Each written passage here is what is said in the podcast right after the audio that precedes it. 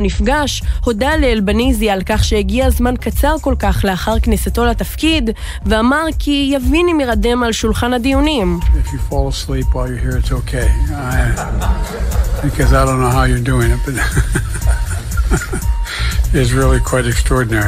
Just getting off the campaign trail as well. וגם מספר קורבנות אירועי הירי בארצות הברית רק עולה, אז מדוע דבר לא משתנה? נדבר על ההחלטה המפתיעה בשוויץ בסוגיית תרומות האיברים, ולמה סין חושקת בטיוואן, ומה הקשר לאוקראינה. מעט מאוד זמן, הרבה להספיק, בואו נמריא. מסביב לעולם ב-15 דקות, יומן החוץ של גלי צה"ל מביא לכם את כל מה שקורה בתבל. זה הפך לשגרה אמריקנית. אחרי כל ירי המוני, משפחות שלמות נהרסות, נשיאים מתנצלים ולרוב מבטיחים לטפל בנושא, אבל הצעות החוק נגד החזקת נשק נופלות פעם אחר פעם ונדמה ששום דבר לא משתנה. בסוגיה הזו מצטרפת אלינו כתבתנו שחר קנוטובסקי. שלום שחר. שלום עומר, גם הפעם, אחרי אירוע הירי בבית הספר היסודי בטקסס, התעורר לו שוב הדיון בין התומכים והמתנגדים לזכות להחזקת נשק.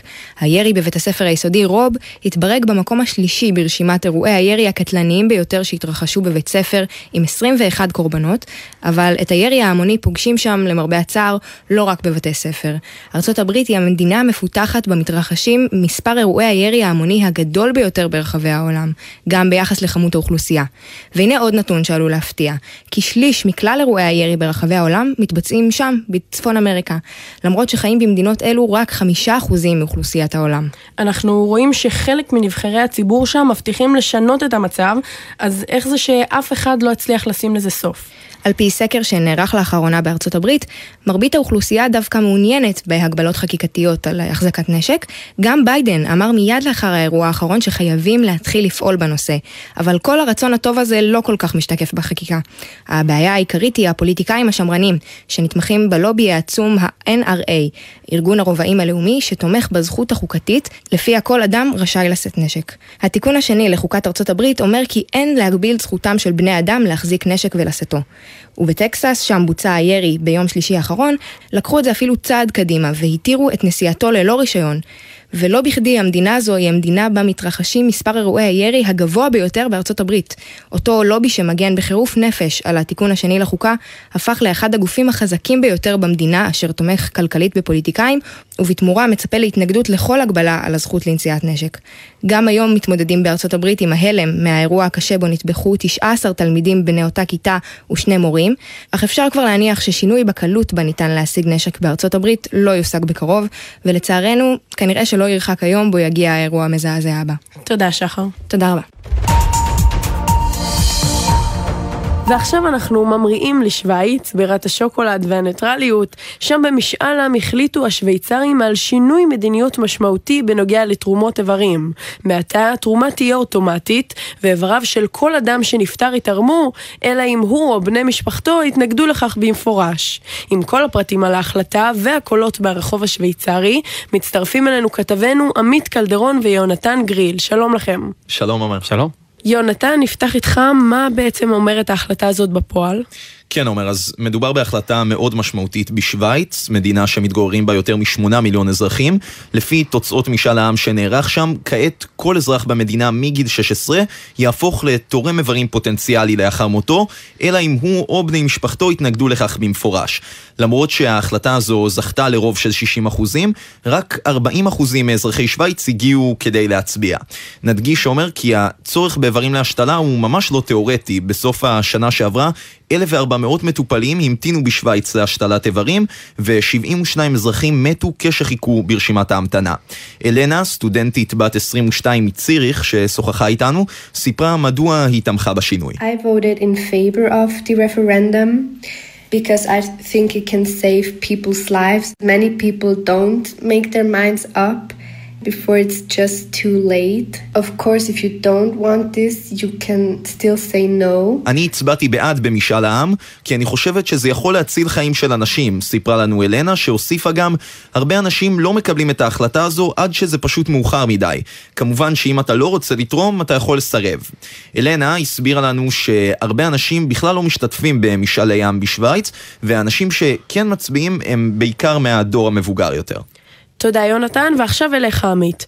מה הטיעון של המתנגדים להצעה הזו דווקא במדינה שאין בה צביון דתי מיוחד? כן, עומר, אז בין הקולות שמתנגדים להחלטה הזו היו קולות שטענו לחדירה אה, לפרטיות וכפייה, אבל הנושא המרכזי שעומד בסלע המחלוקת, ממה שאנחנו שמענו אה, מהאזרחים המקומיים, הוא סוגיית הניתוק מהמכשירים, במקרה של אה, מוות מוחי.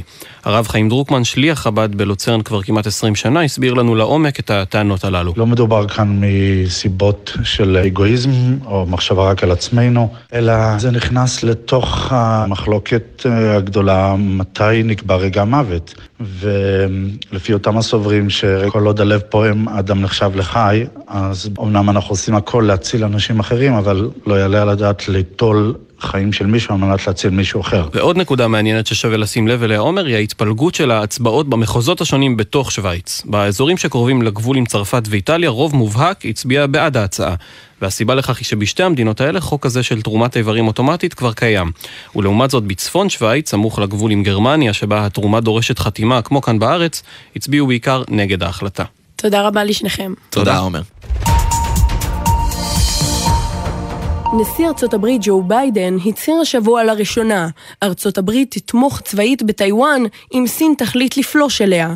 חברי הממשל האמריקנים מיהרו להסתייג מדבריו של הבוס, שאף השווה את המצב ללחימה באוקראינה.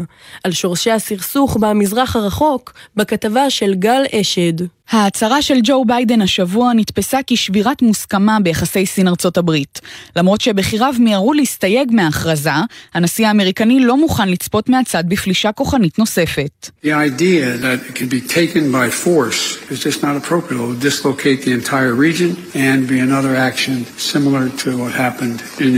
הרעיון שיכולה להילקח בכוח פשוט לא הולם, הסביר ביידן, והשווה, זה יפרק את כל האזור וייצור מצב דומה למה שקרה באוקראינה. עוד נחזור לאוקראינה, אבל קודם, מדוע סין בכלל מעוניינת בטיוואן?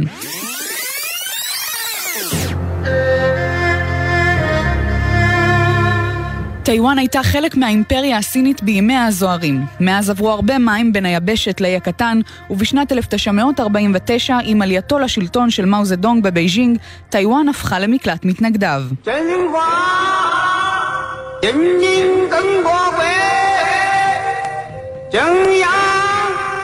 מאז שואפים בסין לאחד את טיוואן עם הרפובליקה, אבל בזמן האחרון חלה עליית מדרגה בתוקפנות הסינית, כשהם מנסים להשיג את מטרתם.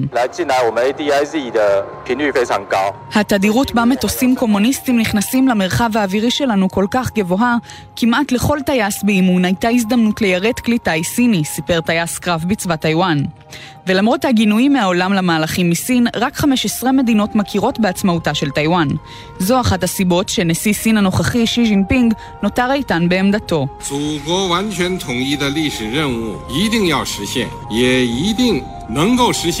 חייבים להגשים את המשימה ההיסטורית לאיחוד המולדת, והיא אכן תתגשם, אמר שי בתגובה לביקורת. ובחזרה לאוקראינה, קשה להתעלם מהדמיון בין השאיפות הסיניות לסיפוח טיוואן לבין הפלישה הרוסית. אך גם אחרי חודשים של לחימה, האוקראינים שאומנם קיבלו סיוע כספי נרחב, לא זוכים לאותן הבטחות מצד המערב.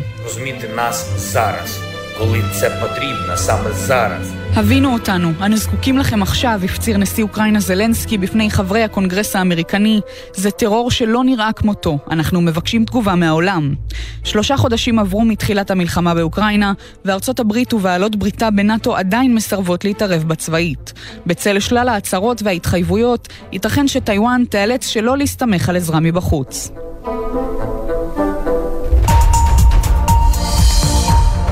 וכהרגלנו, נסיים את זמננו הקצר יחד עם אנקדוטה מוזיקלית. טייס הקרב האגדי מבריק, הלו תום קרוז, חוזר היום לאקרנים. הסרט אהבה בשחקים זכה, או יותר נכון אנחנו זכינו, לסרט המשך 36 שנים אחרי, וכמובן בכיכובו של קרוז. בשנות ה-80 הסרט הפך להצלחה, לא רק באולמות הקולנוע, אלא גם הביא לעלייה מטאורית של 500 אחוזים בשיעורי הגיוס לצי. פסקול הסרט הפך לאחד הפסקולים המצליחים בכל הזמנים, ובעיקר שיר הזה, Take My Breath Away. זהו, אנחנו סיימנו להיום. נגיד תודה לצוות הכתבים מתן לוי, גל אשד, יהונתן גריל, עמית קלדרון ושחר קנטובסקי, הטכנאית היא ניב ירוקר, עורכת הדיגיטל דניאל הראל, אני עומר עזרן, מתן לוי יחזור לכאן באותו הזמן אבל במקום אחר, בשבוע הבא.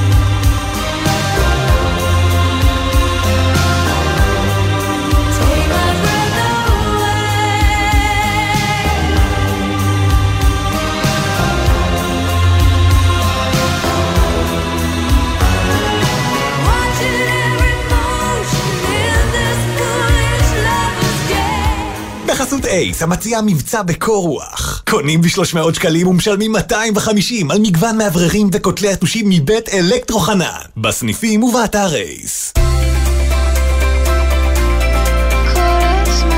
גלי צה"ל, יותר מ-70 שנות שידור ציבורי.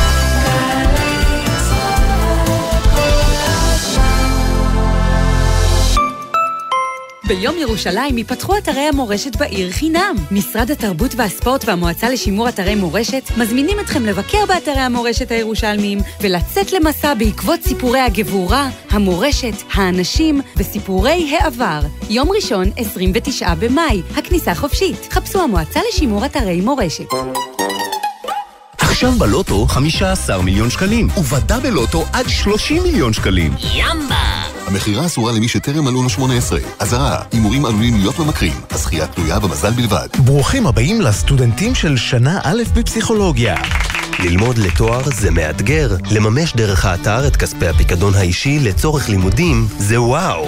השתחררתם ועדיין לא חלפו חמש שנים, את הפיקדון האישי שלכם אפשר לממש ללימודים ולעוד חמש מטרות בחוק. ומהיום, יותר קל בדיגיטל. מתחילים למשוך את הפיקדון האישי באתר. עוד פרטים באתר האגף והקרן לחיילים משוחררים. הורים, אנחנו יודעים שלא קל לשכנע בני נוער לחבוש קסדה. אבל אתם יודעים מה יהיה קשה יותר? לשבת מול רופא שמספר לכם על פגיעת הראש של הילד שלכם. רכיבה על אופניים חשמליים וגלגינוע, קורקינט חשמלי, מותרת מגיל 16, ורק בחבישת קסדה שמוצמד אליה מחזירור. קסדה מקטינה ב-50% את הסיכון לפגיעת ראש. עם הראש לא משחקים, על קסדה לא מוותרים. עוד מידע על רכיבה בטוחה על כלים חשמליים? היכנסו לאסקרלבד. אברהים תתליסס מגיע לישראל. בן פראג' ושחר אמנו בשעתיים מיוחדות לקראת בואו ארצה. עם הלהיטים הגדולים, הגרסאות הישראליות לשיריו וסוד הקסם של ענק המוזיקה הטורקית. הלילה בחצות, גלי צה"ל. ג'ם, ג'ם, ג'ם, ג'ם, ג'ם, ג'ם, ג'ם, הג'ם, ג'ם, ג'ם, ג'ם, ג'ם, ג'ם, ג'ם, ג'ם. הג'ם של קוטנר חוזר. ג'ם? בכל חמישי, יואב קוטנר מארח את האומנים הכי מעניינים להופעה חיה באולפן. והפעם, ניר שלמה ופוליטרי. הג'ם של קוטנר, עכשיו ביוטיוב של גלגלצ. והיום, בשתיים בצהריים, בשידור בגלי צה"ל. הג'ם חוזר. Yeah. מיד אחרי החדשות, עידן קבלר ואורי אוזן.